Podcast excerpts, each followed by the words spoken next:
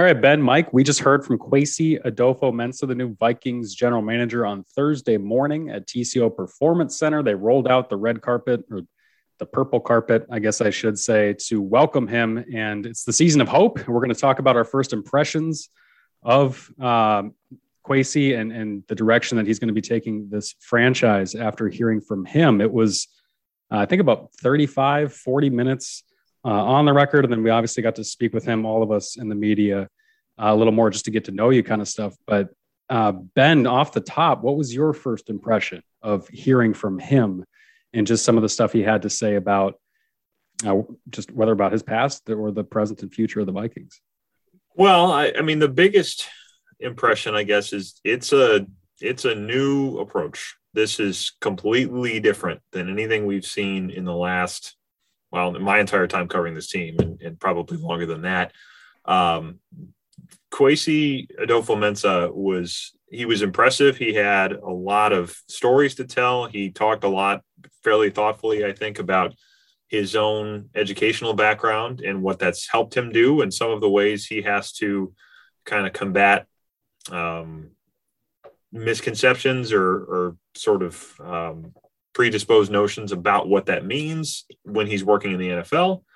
Um, we didn't learn a whole lot about where they're going to go with the head coach or you know much in terms of concrete football stuff, but he he was certainly more, I think, engaging, more thoughtful, more um, more of a face for that role, more of a face of the franchise type than we saw with Rick Spielman and I think that's one of the things they wanted. They've talked so much about culture. They've talked so much about, you know, wanting people that go about this job differently and more so than just this idea of you know, whose coaching tree or whose GM tree do you come from. It's what type of a, a leader, what type of a uh, organization are you going to put together? And I think a lot of today for him was about um, kind of laying that vision out and, and laying out the story of how he got to this point. While the days are getting shorter, the nights are getting brighter at the Minnesota Zoo. Welcome to the second annual Nature Illuminated, presented by Wings Financial Credit Union. This narrated drive through experience will immerse you in an enchanting world of brilliant, oversized displays of your favorite zoo creatures, all illuminated in fantastical layers of light.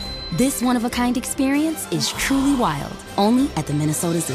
December 2nd through January 16th. Reserve your tickets at mnzoo.org. Yeah, Mike, we heard from him talk about his past and kind of unconventional unorthodox path to this job. Um, but while mentioning that he thinks a lot of this stuff is this, is similar in terms of trying to figure out bets and, and the best bets on Wall Street versus the best bets in the NFL and taking together data. I think he phrased it as data that's not necessarily related to each other, but related to what you're trying to figure out. A lot of intellectual um, stuff coming out of there and, and, stuff that Ben alluded to. You might have to sell sometimes to uh, certain teams and, and, coaching staffs or front offices. But I'm curious to get your thoughts when they made this hire because we hadn't talked to you yet on the podcast about just reaction to it and reaction to hearing from him today. I think it's just it's all very interesting. It's an interesting hire on a lot of levels. I think Ben's 100% right. This is a departure from anything we've seen with the Vikings, and frankly, what we've generally seen with most NFL front offices. I mean, this is not.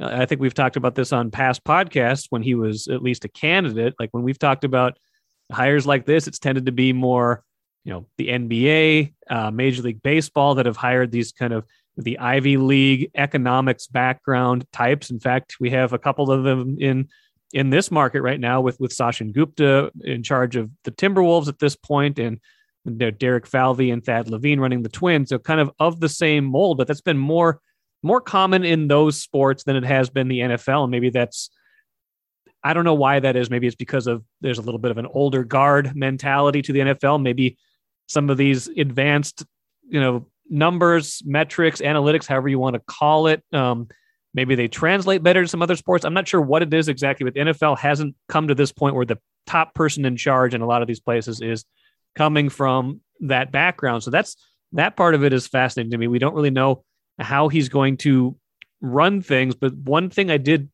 glean from today and just listening to some of his past comments is he has a, a very good ability to put things into a plainer speak than someone who you know someone of his educational background obviously he's from princeton stanford and we, we associate that with you know high intellectualism and he's definitely uh, very smart but he also has a way of communicating these things in very straightforward conversational ways and i think that's going to be very important for him as he goes forward not only in his messaging to the media but in his messaging to players and his messaging to you know whoever he hires as head coach and his messaging to other people in that building that all they're really trying to do is find the best information possible to make the best decisions.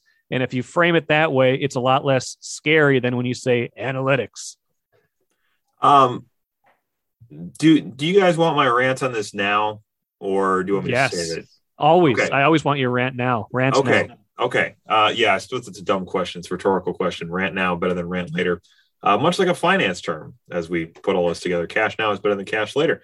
Um, the rest of the world makes decisions based on data. Everything that we do is being probably almost excessively so tracked and quantified to help businesses make more effective decisions about how they are going to do things. It is asinine to think that doing this in sports is a bad idea. And it speaks completely to this culture that exists, especially in the NFL, that probably needs to go away because a lot of it has propped up the same way of thinking that hasn't been all that effective at times for a long time and has kept a lot of people in jobs for a long time that haven't had to be terribly successful to keep those jobs. There are a lot of football people that know a lot about the game um, and they deserve to keep their jobs for those reasons. I'm, I'm, not saying that you just get rid of everything that's been done, but there is sort of a prejudicial approach to this is the way we do it. And this is the only way because nothing else can sort of come in and be as effective as the way we've done in the past. The results don't bear that out. People are not hitting on 75% of their draft picks or even 50% of their draft picks. This idea of a, a, scout's way of doing things is the only way to do it and it's the best way and, and nothing else can be part of the mix has not been borne out by the results you certainly need good scouts you need people that can look at players and project what they can become at the next level but to to think that this is the only way does not come from results it does not come necessarily from anything that's borne out by the facts. It is from probably trying to protect an old way of doing things and protect yourself. And every other business in the world would look at this and say, if this isn't working, why are we continuing to do it? So this this thing that's going to happen and the way this is going to get talked about, frankly, in our business, is it, it needs to get better because we're going to have a lot of people talking about oh analytics and and kind of throwing the term around you have a lot of journalists who don't come from a math background. Let's just call this what it is. There are a lot of us that are not from that world and are not comfortable in that world and are going to talk derisively about it because it's unfamiliar. It doesn't mean it's a bad thing. It means that maybe the rest of the, the ecosystem in football and how we talk about these things needs to adapt. You've seen it happen in baseball largely to great effect. And I think a lot of those things in baseball are more quantifiable because it's me against you. It's a batter and a pitcher. Everything is has an outcome. It's binary in a lot of ways. You don't have well, whose fault was it? You know, what happened in this contextual part of a play? Basketball, you can do it. I think in some ways because you have the other thing is you have so many more samples in an 82 game season or 162 games, but the point they made, and I think the point that Andrew Miller has made when he talked about this, and Andrew Miller certainly is a big part of why Kwesi Adofo-Mensah is here, but it's another way to get information. And you should not, for all of the talk we hear about leave no stone unturned and let's analyze everything for the 50,000th time and, and work 18 hours a day, to say that, oh, this this thing that could give us an advantage is stupid because we're unfamiliar with it, like get better. I just the, the way that we talk about this stuff, the way we have, the way we're probably going to con- continue to see it talked about, it's just outdated, and we need to probably be more open minded and more willing to evolve ourselves along these lines. There's my rant. Amen. Well, that's certainly going to fall well on Mike Zimmer's ears back at the ranch. Um, I, I don't. Mike Zimmer and I probably aren't going to be in each other's Christmas card lists. I don't think. I I do think that um, yeah, that's that's an important message, especially in football, because that is the sport in the league that is dragged behind the the longest when it comes to this stuff. It is obviously the one where the pushback, and I think I've seen Kwesi quoted talking about this before, is that it's always been well, there's just more unknowns, there's more moving pieces in football. It's not like baseball where everything can be quantified all the time. And some of that's and true. with with tracking data though that stuff is becoming those those gray areas those uh, blind spots are becoming less and less and less. And you're seeing teams embrace that stuff more. And it's starting even at the college level with a lot of this stuff. And it's starting with coaches at the college level who embrace it and who are more players coaches who may coach hard but they treat their players well on the same side. And so it's funny how that stuff is kind of permeating to the NFL almost because you're seeing it like in this copycat league when it works in instances and you go hmm you know, going for it on fourth down sometimes tends to work out, even if Brandon Staley didn't always have that work out for him in LA. You might see over the long run that working out because that's how the probabilities work out in those instances. So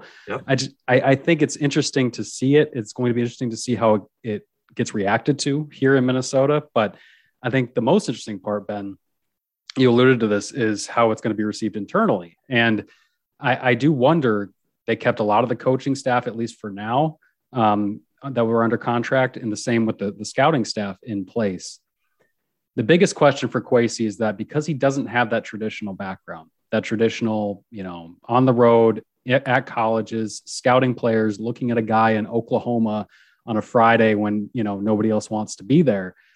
Um, who's going to do that for him in this organization? Is you said basically last night, it's probably going to be the same people that have already been there do you anticipate them bringing anybody else in to help kind of change this mentality uh, from the top down?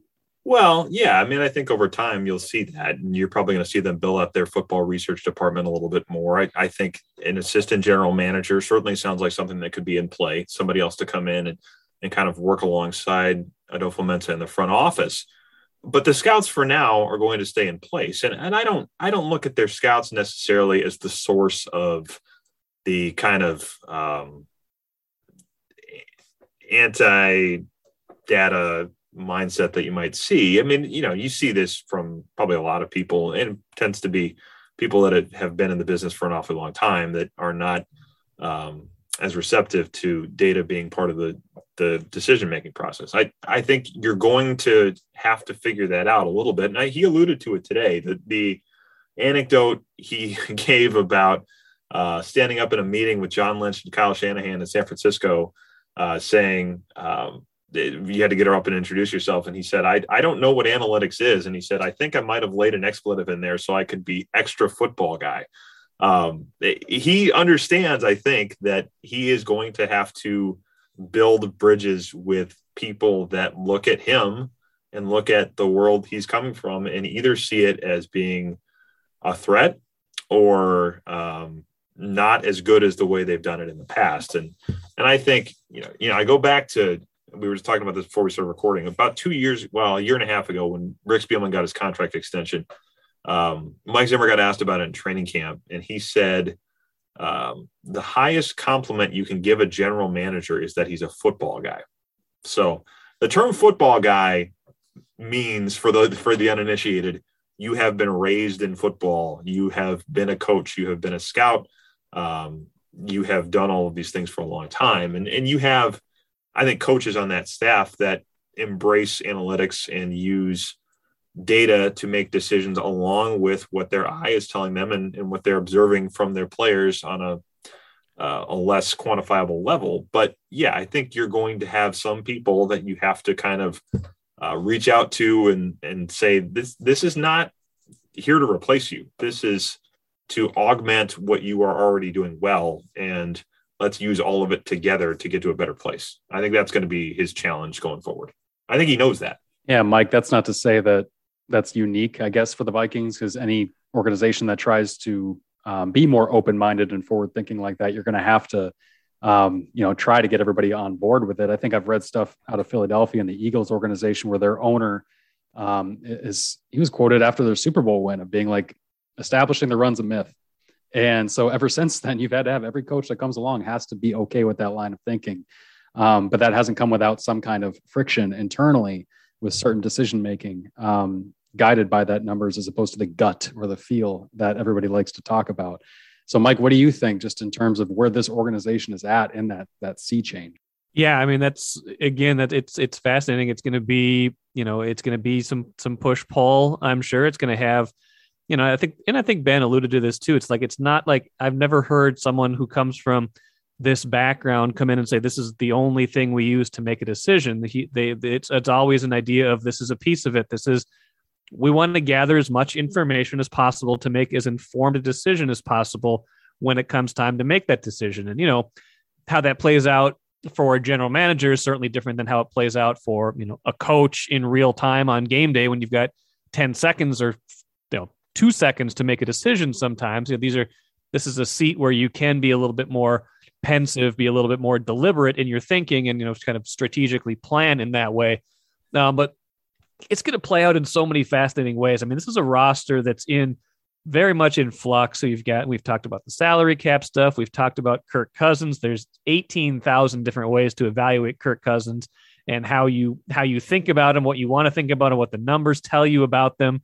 Um, there's a lot of other players on this roster who you know you could argue um, the value might be different based on how you think about them. So that to me um, will be where we really see um, some of that thinking come to light, and maybe some of that push pull really come to bear is you know whether when you see you know scouts or other people in this organization who have been there when these when these players were brought in and saying well whoa we're, we're not valuing this anymore we're not doing that anymore and you know that to me is where we're going to really see him make his mark initially at least is is what kind of roster decisions do they make this off season one of the biggest changes i think you could tell right off the top is just this is Kwesi's personability, his ability to relate and and seem at least sincere and be really engaging in his conversation. And Ben, we heard him say that he's already going to start reaching out to current players for the Vikings, reach out to their leadership council this offseason, start talking to them about what they want to see and asking them questions.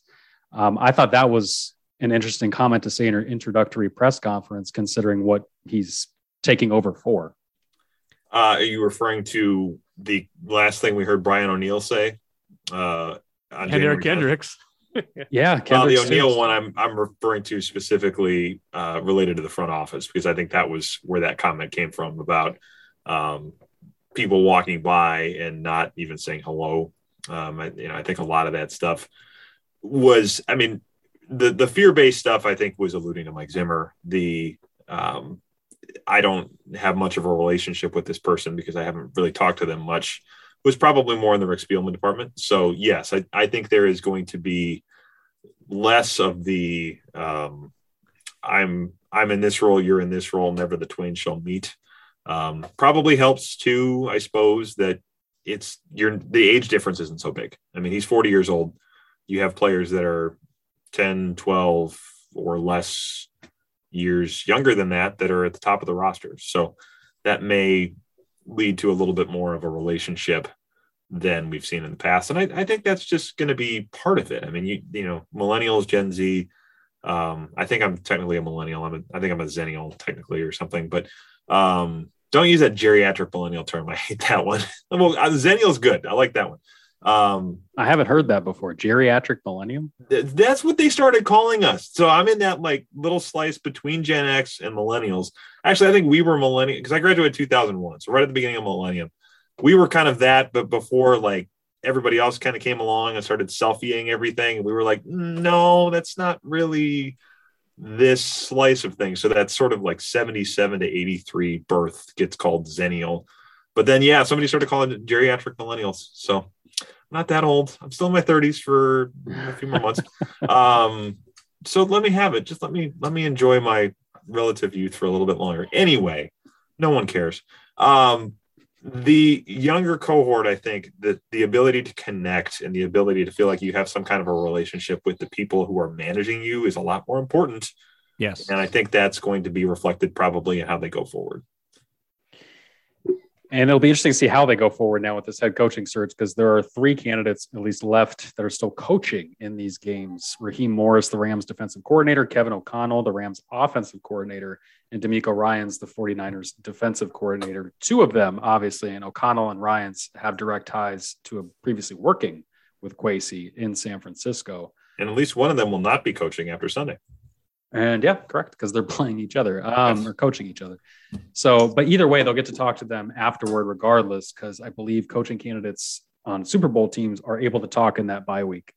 Yeah. Um, right before. So, regardless, they can talk to those guys after Sunday. If one of them is the preferred candidate, they got to wait until then. So, be patient, Vikings fans. Be patient. Um, on that note, we can open up the mailbag, get to some questions here because we got a lot of them. We did not do a mailbag yesterday.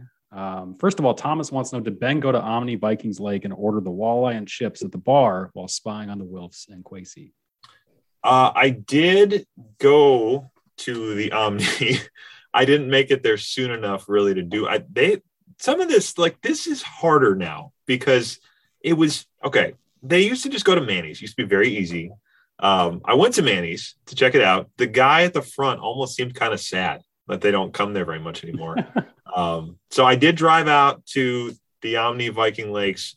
Um, I don't. It's not like that fancy of a restaurant in there though. That's like a twelve dollar a plate, you know, burger and sandwich kind of thing. Um, it didn't seem like a super fancy spot. So they had like a, a tent in the back too. I'm not sure if that's what they would have gone with, but by the time I got there, it was about ready to close. So I was like, ah, I'm probably not going to barge in here now and and you know blow my cover, which I guess I'm doing now by talking about it. But I did go check it out. One of the things I I want to do here between now and when they start talking to coaches is maybe go in there for a for a bite to eat, maybe an appetizer, and just kind of see what it's like in there. See if there's any places to. Uh, you know, just hang out and and uh, observe the scene. Uh, you know, that's what you want to do in a restaurant. You just want to people watch. So, just I'm curious to see with our local uh, dining establishment if that's something we can do. Just just blend in, observe observe the scene yeah. as you say. Yeah, absolutely.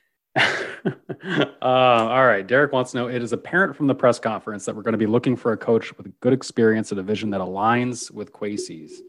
Uh, who do you think that is? So, branching off our conversation on the coaching staff, Mike, let me start with you though. Who do you you had your druthers? Who would be the Minnesota Vikings head coach? Who would it be? I mean, yep. I'm not entirely sure. I don't know. I don't even know if there's a front runner in my mind right now from what they're looking at. I mean, I think the 49ers offensive coordinator is interesting to me at this point as someone who might align with kind of what they're looking for. And I was talking to Mark Craig for um, Daily Delivery podcast that'll run on Friday, and he seems to think that um, uh, that uh, Gannon, the defensive guy from Philadelphia, is a name to watch. Someone who you know embraces a lot of the same things that Adofo-Mensah is uh, is, is embracing. That that could be interesting. I mean, I think I I think we're we're talking more about a type than a specific person at this point. I do keep circling back on Raheem Morris saying stats are for losers about four months ago and wondering, you know, what exactly he meant by that and whether, whether that's a disqualifying statement or not. You know, it's just it's interesting to to think about that.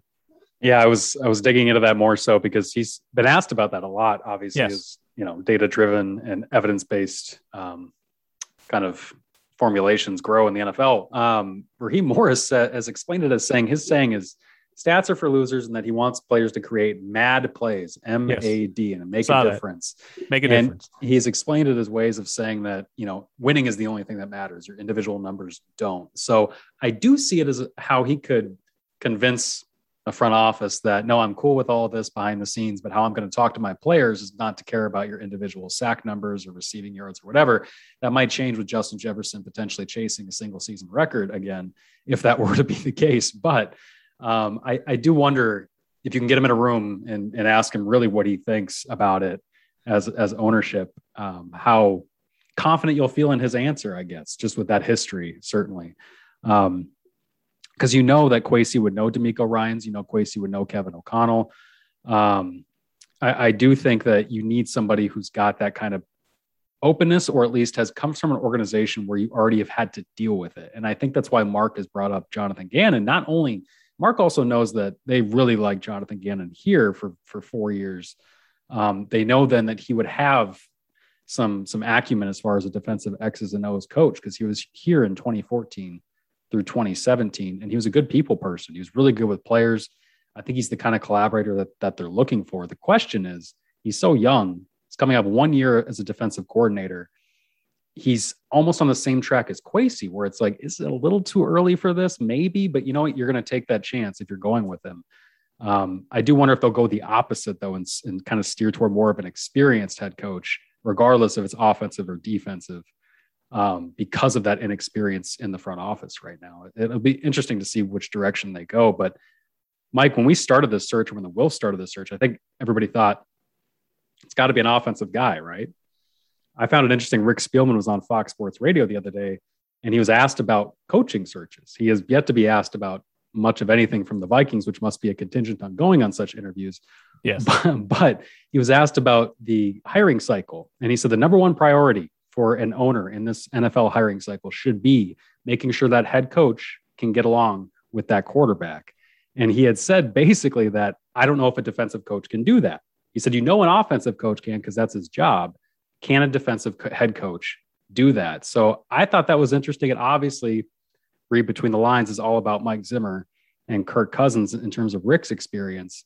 But what do you think in terms of the Vikings' direction on offensive or defensive head coach?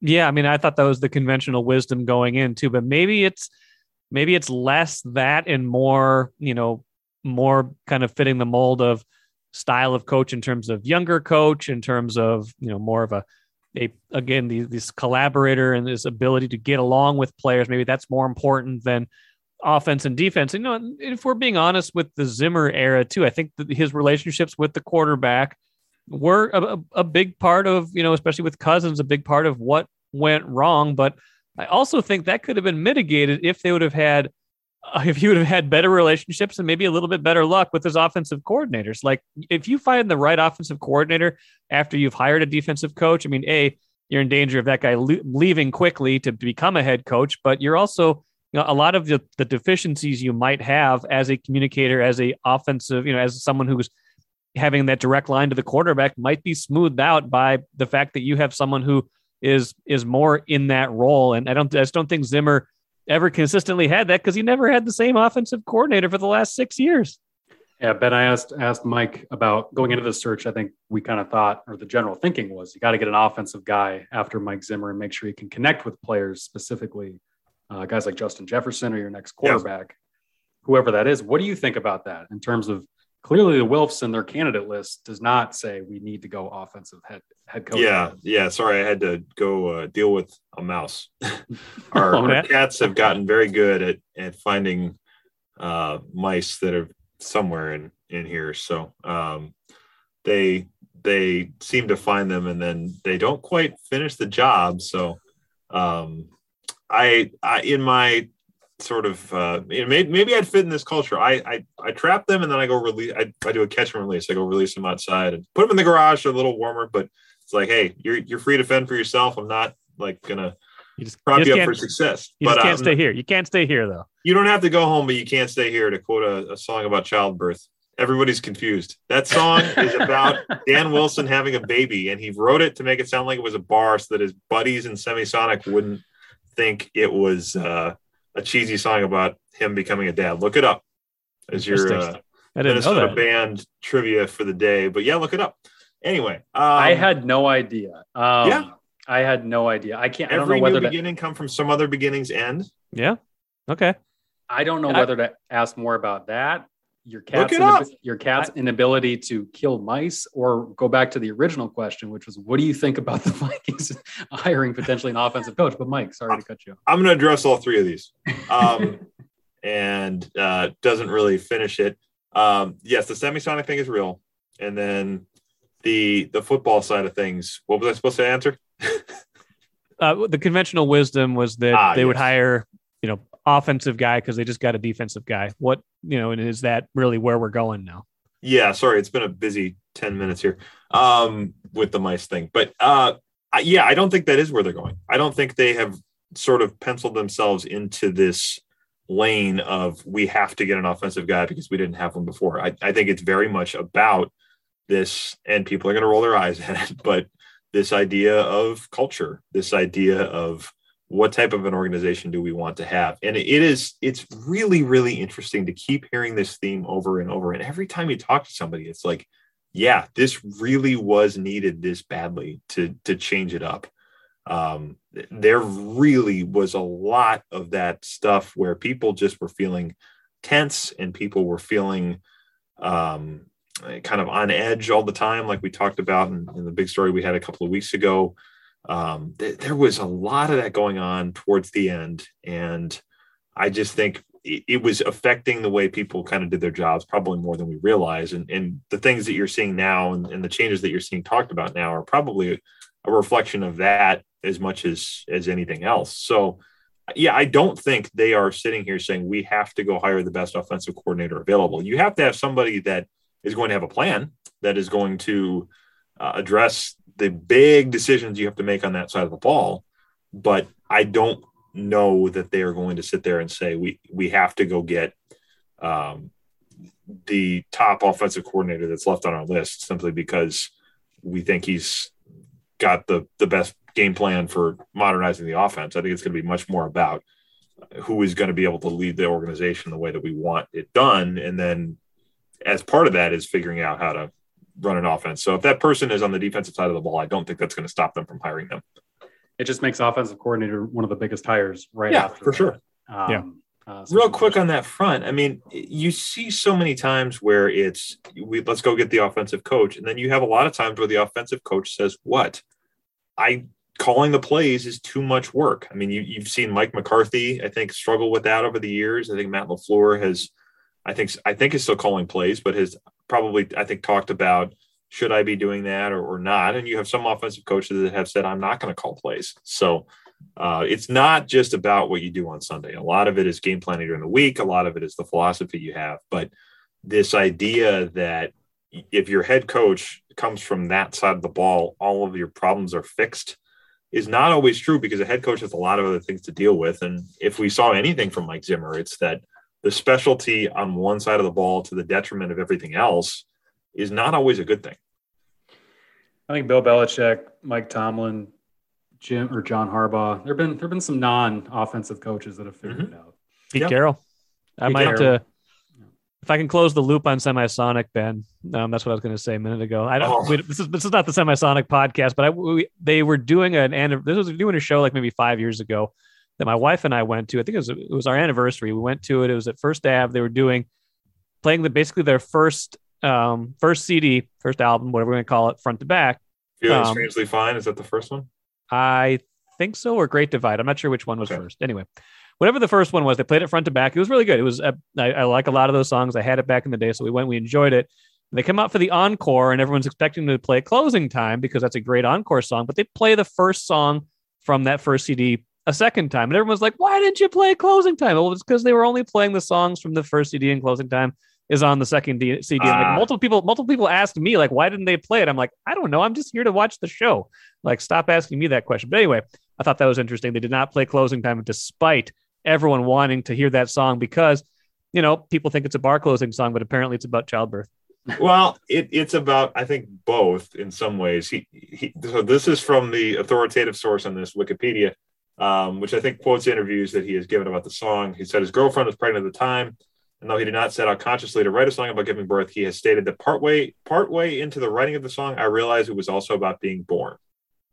Okay. So it's both. Yeah. Get yourself a song that can do both. Okay, let's yep. do some more questions. Ben Olson wants to know Do you think Kwesi keeps any existing coaches around? And I guess I would just start off the response to that by saying that depends on the new head coach, right, Ben? Yeah, yeah, I think it does. I mean, I, I think you're going to have a lot of coaches that probably by that point are, are looking for other things. I know some coaches have already started looking for other things, but yeah, some of it is going to be figuring out who fits on the new staff. Um, I think you could have mean, Ryan Ficken. I think he's going to be an interesting one. I their special teams was an awful lot better this year than it has been in the last few. Um, I mean, Greg Joseph, with one notable exception, kicked pretty well. Uh, Nwangwu looks like a find as a kick returner. And I thought Jordan Berry was better um, than some of the punting they've had in the past few years. So I, I wonder if he'll stay. Um, I think your defensive staff will probably be completely new or almost completely new. I, I think you probably see quite a bit of turnover there.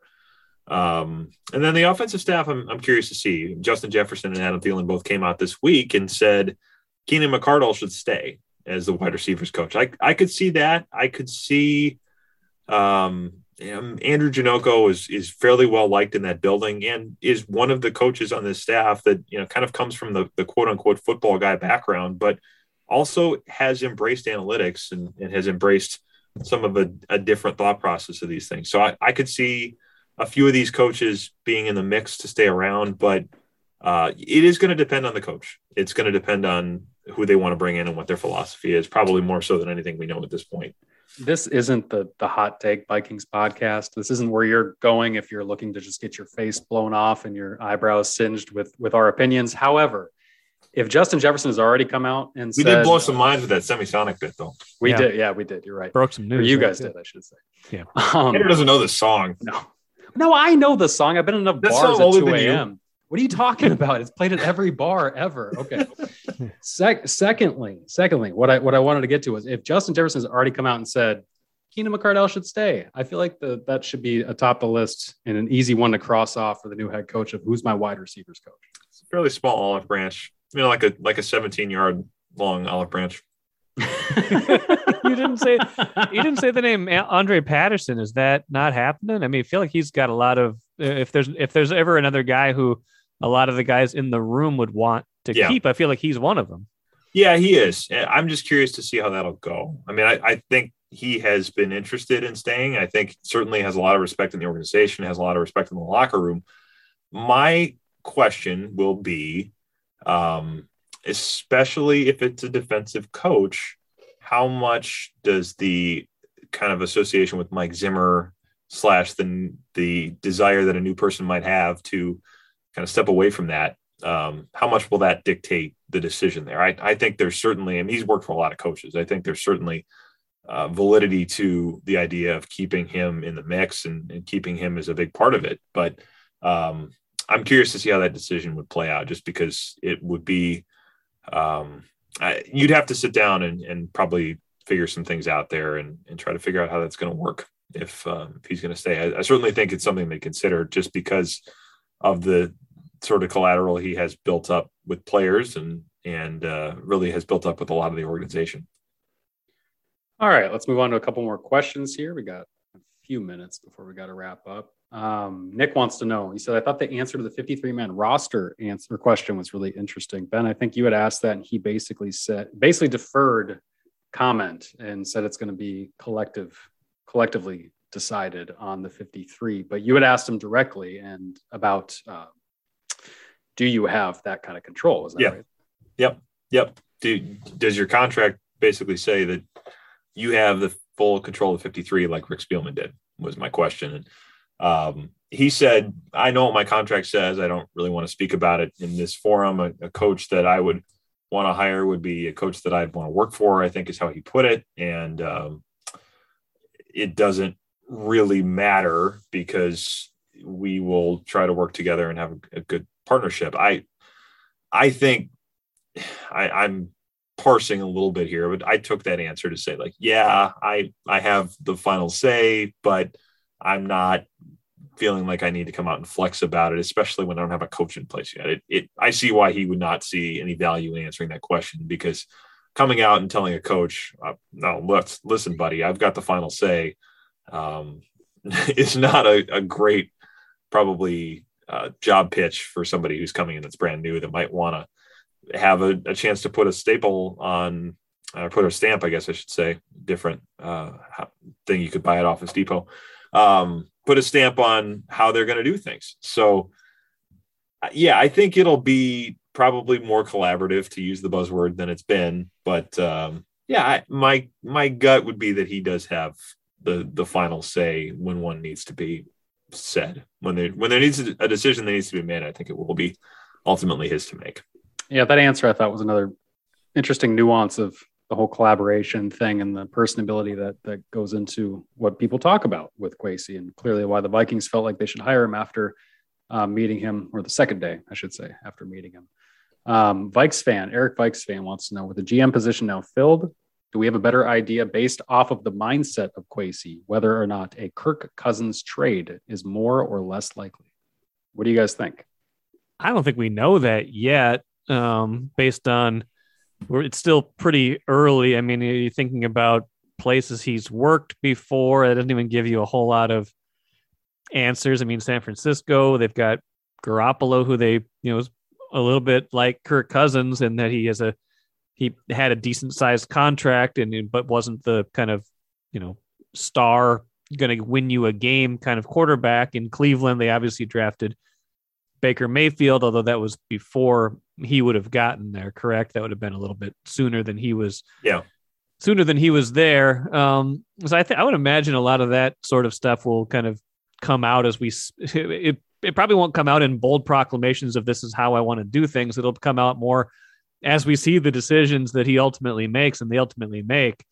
Um, I would imagine though that anybody who's got you know a certain you know bent towards gathering information and, and judging relative value and doesn't isn't you know tied to Kirk Cousins in any way. It's, it's a fresh set of eyes at least that makes me think a trade is reasonably likely he's not going to come in and say, well, this guy can win me nine football games next year. Why would I want to trade him? He's going to take kind of a bigger picture look at what's the value in a trade? What's the value in doing this now versus later kind of thing.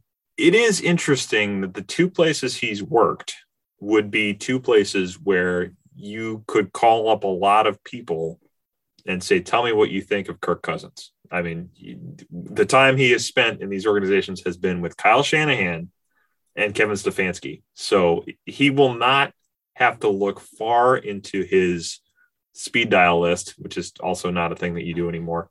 Um, in his contacts and his phone, he, he won't have to look far. Just I suppose the K section, Kyle and Kevin can tell him a lot about Kirk Cousins. Another K, I suppose. Man, it's like a Kubiak family reunion in here. Um, you are, yeah, I think he'll have the ability fairly quickly to get an honest sense of what Cousins can do, um, what he can't do, and perhaps teams that have looked at him and valued him in the past. Certainly, Kyle Shanahan has uh, has been through that decision making process, thinking that he may end up with Kirk Cousins in San Francisco at some point. So, um, even though he has not spent time with Kirk Cousins yet, I don't think he'll have to reach very far to get an informed opinion on Cousins. The the tricky thing with Cousins is that a lot of the advanced statistics and a lot of the numbers in general, you could make a case that you could keep him. I mean, there's a lot of things that and there's people that feel like he's kind of hacked the the system, that he's hacked some of the advanced stats in the way that he plays and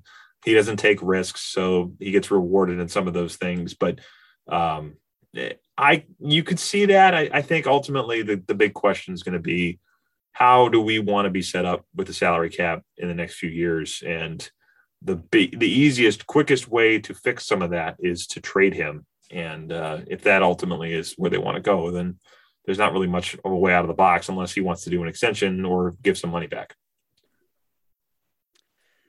That'll be interesting to watch, certainly, as the Vikings press forward with this coaching search, and then because uh, that's going to be the big domino, right? Ben, yeah. Uh, it'll be interesting to see if it is an offensive guy like Kevin O'Connell, who was Kirk Cousins' quarterbacks coach in Washington in 2017. Man, oh man, he's. Yeah, I'll say this: he's Kirk Cousins has quite the uh, the coaching tree. I mean, he wants to talk about coaching trees.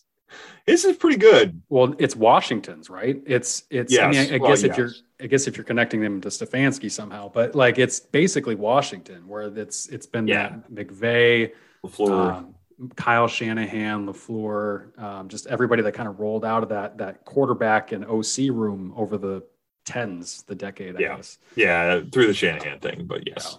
Um, but anyway, yeah. So he Kevin O'Connell has the tie to Kirk. If he likes him a lot, maybe maybe he doesn't end up getting dealt in 2022. Who knows what happens? But we'll have plenty more chances to discuss that. Um, we will have more podcasts probably next week and as this coaching search plugs along, please check out all of our work at startribune.com.